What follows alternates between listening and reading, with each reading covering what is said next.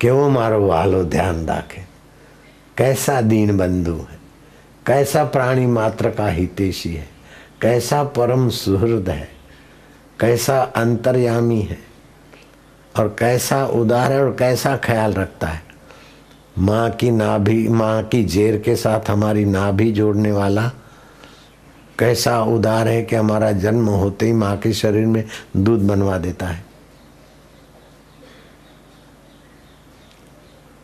सुहृदम सर्वभूता नाम प्राणी मात्र का मैं सुहृद हूँ। ऐसा जो जानता है, वो शांति को पाता है। उस परमेश्वर को छोड़कर, जो इधर उधर की चीज़ों से सुख लेना चाहता है, वो अपने आप का दुश्मन है। वो सुख रूप है स्वयं। प्रभु, तुम सुख रूप हो। तुम चैतन्य रूप हो। इसी आश्रम में रहते थे शिवलाल। अभी भी जीवित हैं। शंकर भाई और एक मिनिस्टर सेवा करते थे, रेवेन्यू मंत्री, वकील भी थे और मंत्री भी थे। वो भी इधर रहते थे, हफ़्ता हफ़्ता, दो दो हफ़्ता। झाड़ू, बुहारी, लिपाई सब काम करते थे, वो मंत्री भी। गुजरात रेवेन्यू घनश्याम ओझा की सरकार में वो मंत्री थे शायद।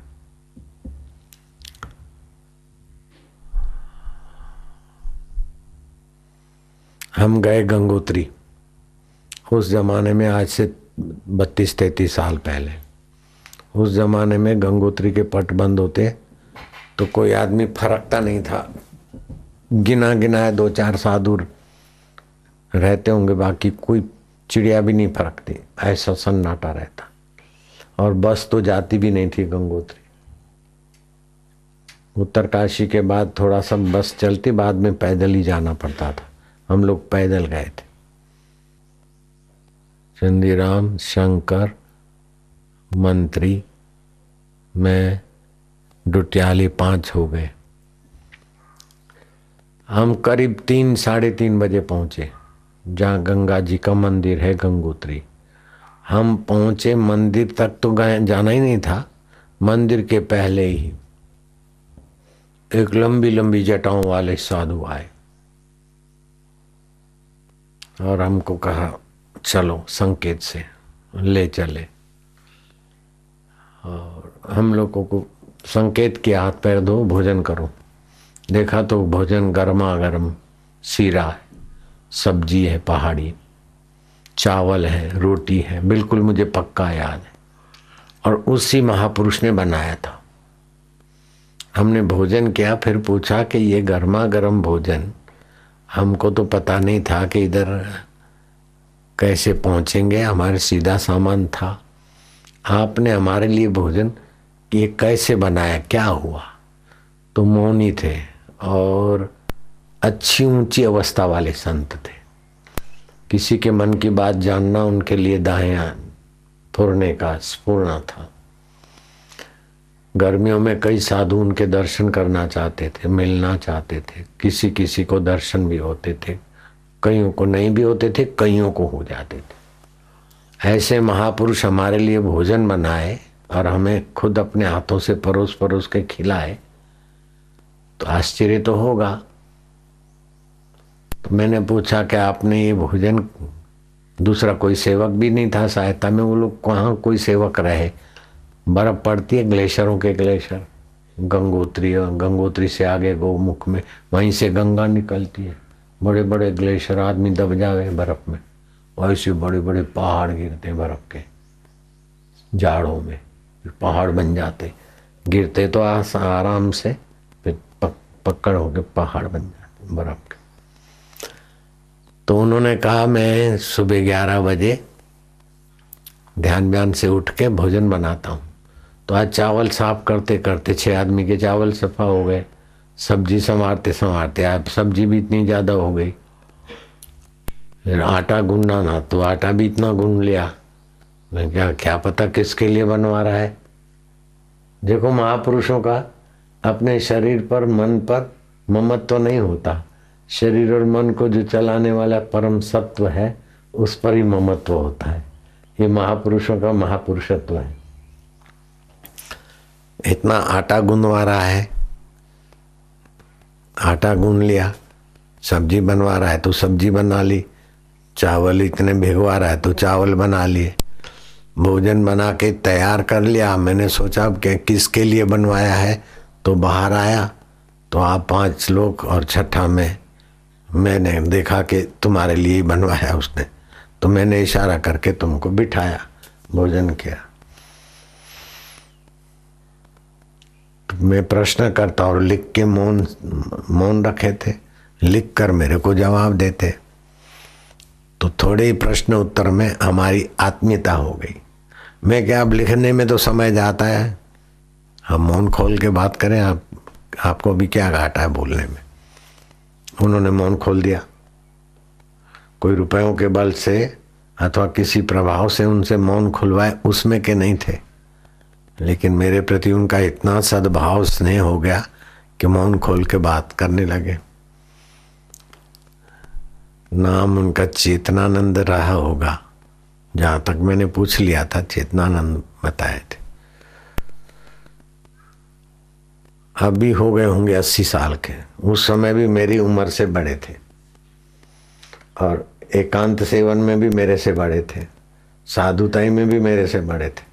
तो मेरा इतना आदर करते तो मेरे को संकोच हुआ। मैं क्या, आप मुझे साधु मत मानना, ही दाढ़ी बाड़ी है, साधु नहीं मानना। और मेरे को दो संतान है, एक का नाम नारायण है, दूसरी का नाम भारती है का पुत्र और पुत्री है। और अहमदाबाद में आश्रम है, और ये आश्रम में रहने वाले हमारे सेवक हैं चंदीराम। चंदीराम के लिए तो उसने बोला है इसका तो पूर्व जीवन रद्दी था, वो सब बता दिया उन्होंने। ये तो बहुत रद्दी आत्मा है। शंकर के लिए बोले, ये ठीक है। वो नेता है, ठीक। तो अंतर्यामी स्थिति उनकी थी। उनके लिए भूत भविष्य वर्तमान तीन काल नहीं थे। वो सदा वर्तमान में जो बरतता है, जिसकी सत्ता से सब परिवर्तित होता है, बरतता है, उसमें स्थित महापुरुष थे। तो मैं क्या आप मेरे लिए इतना कैसे बनाए? मेरा तो आपसे परिचय भी नहीं था और मैं तो कोई साधु भी नहीं हूँ। अभी तो गुरुजी ने भेज दिया सं, संसार में। बोले वो बाहर से तुम संसारी दिखते हो। तुम फिर मेरे को अगले जन्मों की साधना या संतत्व की बात बताने लगे। कुल मिला के मेरी थोड़ी पूर्व काल की साधनाएँ हम जो कुछ बोलने लगे। तो वो कौन परमात्मा है जो ऐसे उच्च कोटि के संत को मेरे जाने के पहले प्रेरणा करके भोजन बनवा लेता है? वो कैसा है? कितना ख्याल रखता है? मैं अपना बल लगाकर रुपए पैसों का दम मार के अथवा शिष्यों का प्रभाव दिखाकर भी उस महापुरुष से मैं भोजन नहीं बनवा सकता था। लेकिन परमात्मा ने उस महापुरुष को कैसे प्रेरित किया, उन्होंने मेरे लिए भोजन बनाया। मेरे डोटियाल मेरे मजदूर के लिए भी भोजन बनाया, उस संत ने। और खुद ही हाथ से परोस के हम लोगों को खिलाया। वो कैसा सुहृद है। चोर सामान ले जाते और टेऊराम और टेऊराम जी के सेवकों के लिए ब्राह्मणी और उनके सहायिकाओं के द्वारा भोजन बनाकर टिल्ले पर पहुंचवा दिया। ये कैसा है सृष्टि करता आपका मनोबल बुद्धि बल बढ़ाना हो तो आप परमात्मा के नाम का सुमरण और इंद्रियों को गलत जगह पे जाने से रोकने में आप लगे। और रोकने में आप विफल होते हैं, कई जन्मों के संस्कार हैं फिसलने के तो भगवान को कातर भाव से प्रार्थना करो।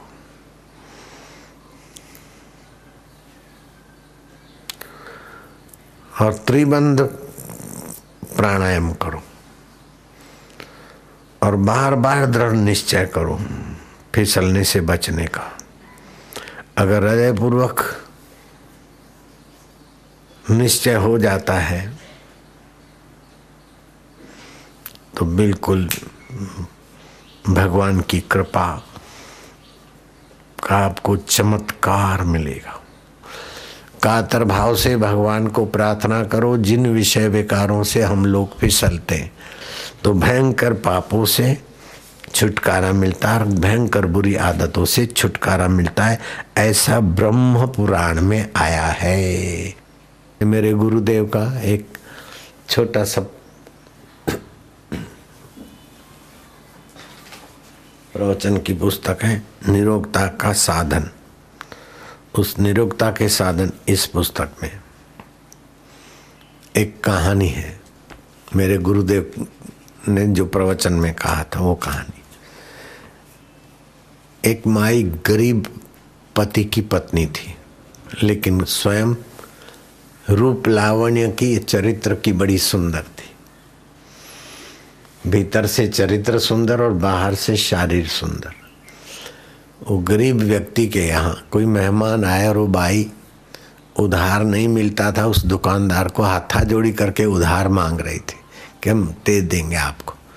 उसने बोला, अब तुम दोगे, ये मैं नहीं मानता। एक शर्त में मैं तुमको सीधा सामान आज दे सकता हूँ। रात को तुम मेरे बिस्तर पर आओ तो। उसने बोला, ठीक है, आपकी शर्त मैं मानती हूँ। सीधा सामान उधार ले आई। पति के मेहमानों को भोजन बनाकर खिलाया। शाम हुई तो पति को बताया कि मैं ये वचन देकर उस दुकानदार से उधार सामान ले आई हूँ। मुझे अपना वचन निभाना पड़ेगा। पति ने कहा हाँ जाओ। मुझे तुम्हारी पवित्रता पे भरोसा है। वो भगवान, तुम्हारी रक्षा भी करेंगे और तुम वचन निभाने जाओगे तो जीव अपना कर्तव्य पालता है तो ईश्वर अपना कर्तव्य पालने में सुस्ती भी नहीं करते, देर भी नहीं करते, भूल भी नहीं जाते। हम लोग तो भूल जाएँगे। हाँ बोलूँगा ना, फिर मैं तो भूल जाऊँगा, लेकिन वो भगवान तो बोले वो को भी प्रेरणा देगा कि तुमने हाँ बोला है। ऐसा ध्यान रखता है। ध्यान रखने वाली माताओं, पिताओं में भी वही है। माता को भी प्रेरित करता है बच्चे का ध्यान रखने को, ऐसा है वो। वो बूढ़ी ब्राह्मणी को भी प्रेरित करता है, भोजन बनाओ साईं टेवराम के ले जाओ। चेतनानंद गिरी महाराज को प्रेरित करता कि बनाओ बनाओ बनाओ ग्यारह बजे बनाते बनाते तीन, साढ़े तीन बजे बनकर पूरा हुआ तो बाहर आए तो देखे कि हम पाँच, छह लोग आ रहे खिलवाया। कैसा है वो? आप कैसा है बोल रहे तभी भी वही सुन रहा है। और वही सुनने की सत्ता दे रहा है। इतना नजीक इतना निकटवर्ती हूँ। अरे ओ अरे आज तो मैं इस बात पर भगवान के साथ चिल्लाने लग गया कि तुम तो कैसा है प्रभु। ओ, ओ ब्राह्मणी को जाओ टीले पर भोजन लेके जाओ। ऐसे ही हम नर्मदा किनारे बैठे थे तो दो किसान ले आए। फल और दूध। वही दूर गाँव से मैं कह, भाई, हमारा आपका तो परिचय नहीं है। तो आप इधर कैसे आए? बोले, रात को सपने में ये रास्ता दिखा। और सफ़ेद कपड़े वाले घंगरूले बाल वाले व्यक्ति दिखे, वो आप ही है। रास्ता देखा। कल हमारे गाँव में, एक इंटीरियर में गाँव था। अनाज के बदले में फल दे जावे।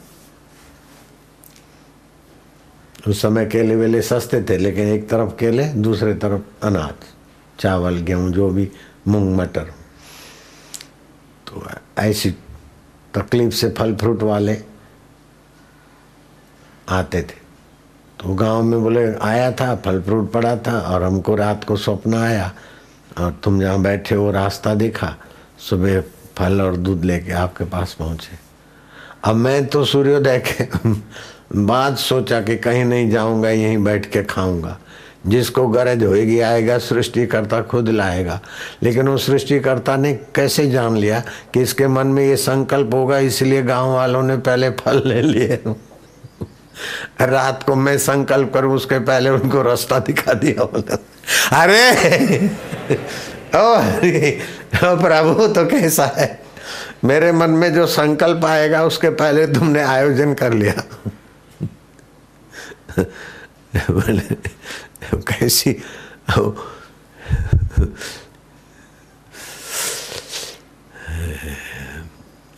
तो उस माई ने कहा कि मैं पति देव को बताया कि मैं दुकानदार को वायदा दे आई हूँ। बोले, जहाँ मुझे तेरे संयम पर विश्वास है, मेहमानों को खिलाने के लिए तुमने, भले उन्हें वायदा दिया है जाओ वायदा पूरा करो, लेकिन तुम्हारे रक्षक तो भगवान ही। है पत्नी गई, दुकानदार ने देखा कि वाह, इतनी खूबसूरत और बिना कावे दावे के घर बैठे मिल रही है। वाह, उसकी पत्नी थी, वो तो मायके गई थी, अकेला था वो कट्ठा घर में उसको ले गया, कमरा बंद किया। फिर खिड़कियाँ बंद की, वो भाई देखती रही। उसे अपने जगतपति पर भरोसा था। सारी खिड़कियाँ बंद हुई, दरवाज़ा बंद हुआ, जो वो नजीक आया तो उस सुंदरी ने कहा, देखो, आप मेरे साथ जो भी भोग भोगेंगे, कर्म करेंगे, कोई देखे नहीं, ये तो आप चाहते ना। हाँ बोले बोले आपकी बदनामी मेरी बदनामी हो। ऐसा तो आप नहीं चाहते। बोले नहीं नहीं। तो ऐसा करो ना कोई देखे नहीं। बोले खिड़कियाँ तो बंद कर दी। दरवाज़ा भी तो बंद है। अब कौन देखता है? बोले उस पर भी अंतर्यामी परमेश्वर भी, पर्दा डाल दो वो देखे नहीं। आप हम कुछ भी करेंगे तो वो तो देखेंगे। ऐसा कुछ करो खिड़की वो भी बंद कर दो। वो बाई के कहने में इतनी सच्चाई थी और इतना अंतरात्मा का प्रभाव था कि वो कामी व्यक्ति सारी खिड़कियाँ बंद किया, दरवाज़ा बंद किया, अब काम चेष्टा में, अब वो गिरने वाला ही था, छूने वाला था। तो भाई ने कहा कि वो जो देख रहा है, आपके और हमारे अंदर, उसकी खिड़की भी बंद करो ना तो ठीक रहेगा। है? अंतर्यामी तो देख रहे हैं ना, वो भी ना देखे, ऐसा कुछ करो। मूर्ता का पर्दा हट गया, धरती पकड़ के बैठ गया, माई को मत्था टेका, बहन, आज तुमने मेरी आँखें खोल दी। निरोगता का साधन, उस पुस्तक में मेरे गुरुदेव की ये कहानी मैंने दोहराई है। मेरी अपनी नहीं है, मेरे गुरुदेव ने सत्संग में कही थी, वो छपवाई। गुरुदेव का फ़ोटो भी है। तो ऐसे कामी व्यक्ति को किस ढंग से कब भगवान बदले, वो भगवान ही जानते। ये पुस्तक आप ज़रूर पढ़ना निरोगता का साधन। इसमें संयम को महत्व है।